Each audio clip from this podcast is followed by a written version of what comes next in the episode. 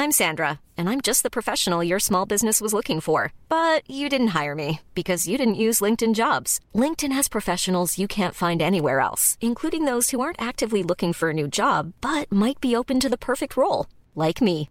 In a given month, over 70% of LinkedIn users don't visit other leading job sites. So if you're not looking on LinkedIn, you'll miss out on great candidates like Sandra. Start hiring professionals like a professional. Post your free job on linkedin.com/people today.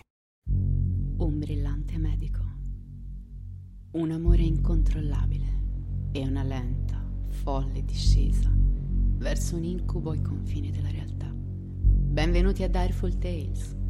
Questo è il caso della morte nel letto.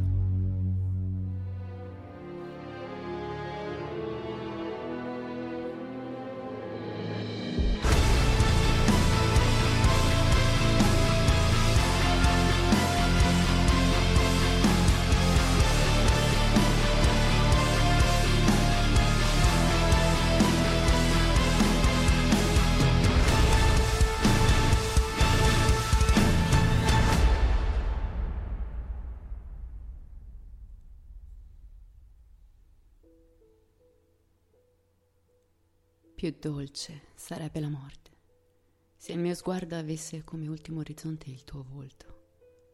E se così fosse, mille volte vorrei nascere, per mille volte ancora morire. Così Shakespeare parlava dell'amore, il sentimento più potente al mondo, quella forte sensazione di profondo benessere che può in un secondo tramutarsi in rovina. Amiamo l'amore e lo amiamo perché è mutevole, sfuggente, come un miraggio.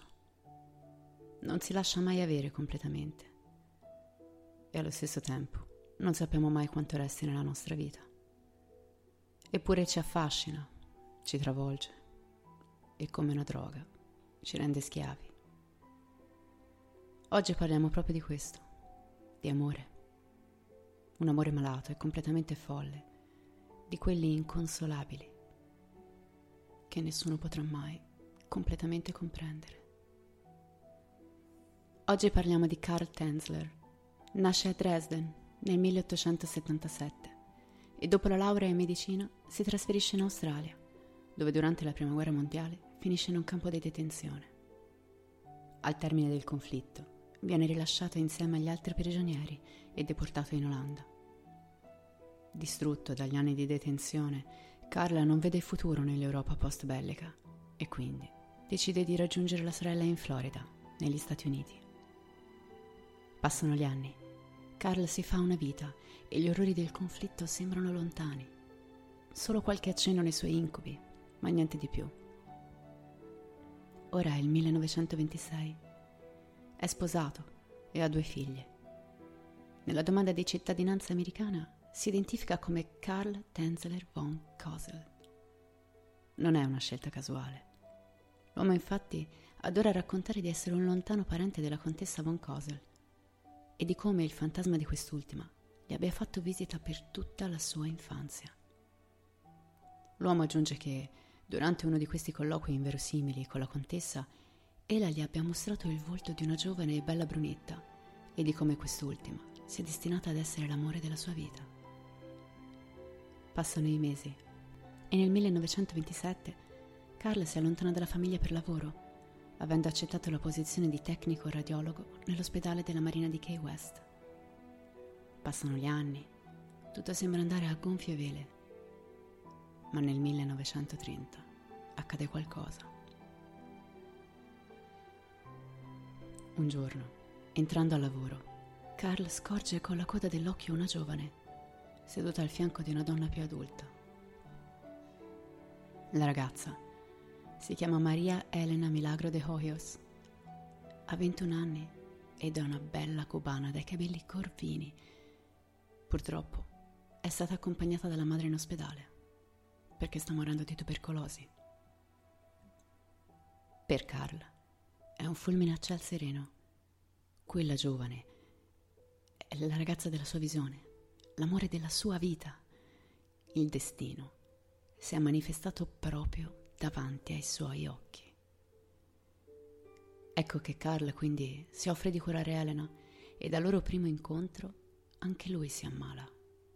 Si ammala d'amore. Amore per lei. Carl fa di Elena la sua unica ragione di vita, ricoprendola di attenzioni, regali e tentando di curarla in tutti i modi possibili. Ma purtroppo, invano. Infatti, il 25 ottobre 1931, la ragazza muore di tubercolosi. L'uomo è inconsolabile. Non lavora, non dorme più, non mangia più. La vita non ha più senso ora che Elena se n'è andata. Carl paga il funerale e convince i parenti della giovane a far costruire un solenne mausoleo e una cripta in suo onore. Ma per qualche oscura ragione ordina al fabbro una sola chiave, oggetto destinato a lui e lui soltanto. Per due anni, Carl marca visita sulla tomba di Elena, non saltando mai un giorno.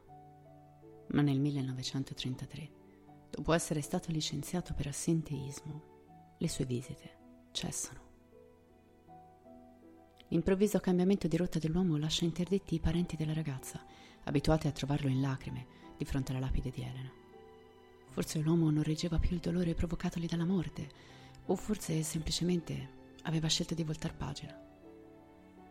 La risposta arriva sette anni più tardi ed è talmente sconvolgente e malata da sembrare l'invenzione di uno scrittore di libri horror. Subito dopo il suo licenziamento, infatti, Carl si reca di notte al cimitero, armato di pala e carretto giocattolo. Lì come in una pellicola in bianco e nero, apre la bara di Elena e rapisce il corpo della defunta giovane. Una volta giunto a casa, usando cera, malta e stringhe, l'uomo ricuce i resti della donna, donandole le sembianze di una persona ancora in vita. Non contento e vedendosi costretto a avere a che fare con il forte odore di decomposizione, Carla non risparmia su vestiti e profumo per la sua bella bambola di carne. Da quel giorno e per i successivi sette anni, Carl non dorme mai solo.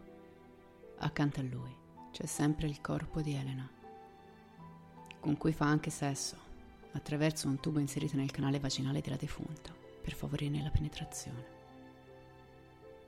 È nel 1940 che il dottore viene scoperto, grazie ai sospetti della sorella di Elena.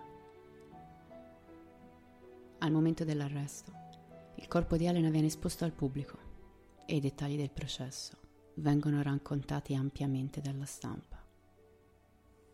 Contrariamente a quanto ci si possa aspettare, l'opinione pubblica si mostra compassionevole per il necrofilo innamorato. Le donne addirittura lo definiscono un eccentrico romantico e per quanto folle possa sembrare, le accuse contro di lui crollano come un castello di carte. Sotto shock e profondamente feriti, i familiari di Elena ricevono quella bambola di carne che una volta era la loro figlia e la seppelliscono in una tomba senza nome, in un cimitero sconosciuto, così da proteggerla per sempre da un eventuale ritorno di Karl von Kosel. Quattro anni dopo il processo, il dottore si trasferisce a Pasco Country, sempre in Florida, dove scrive la sua autobiografia intitolata Fantastiche avventure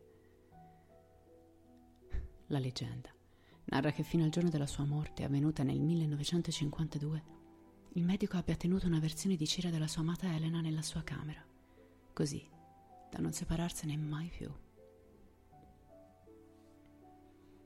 Quanto possiamo impazzire per amore? Non so se seguite la cronaca italiana in questo periodo di pandemia, ma giusto due giorni fa, a Imola, un 77enne è stato arrestato per occultamento di cadavere a quanto pare, aveva conservato per 40 giorni il corpo della figlia suicida nel suo bagno, dentro un telone di plastica, arieggiando la stanza con un ventilatore. La giovane soffriva di problemi psichici e l'anziano era l'unica persona che badava a lei da ben 13 anni. Pazzia, disperazione, amore puro e sconfinato sono da sempre legati nei più famosi drammi teatrali della nostra storia. Eppure, davanti a noi non c'è un palcoscenico, ma la cruda realtà. Quanto è possibile amare? Quanto, quanto ci costa lasciare andare e fino a che punto? Fino a che punto arriviamo prima di perdere la lucidità? Comportamenti simili sono giustificabili o no? Fatemi sapere cosa ne pensate inviando un messaggio privato alla pagina di Facebook Direful Tales o scrivendo direttamente sul nostro gruppo privato, sempre Direful Tales a cui potete iscrivervi. Io vi ringrazio per la compagnia e vi aspetto al prossimo episodio. Come sempre, restate spaventati.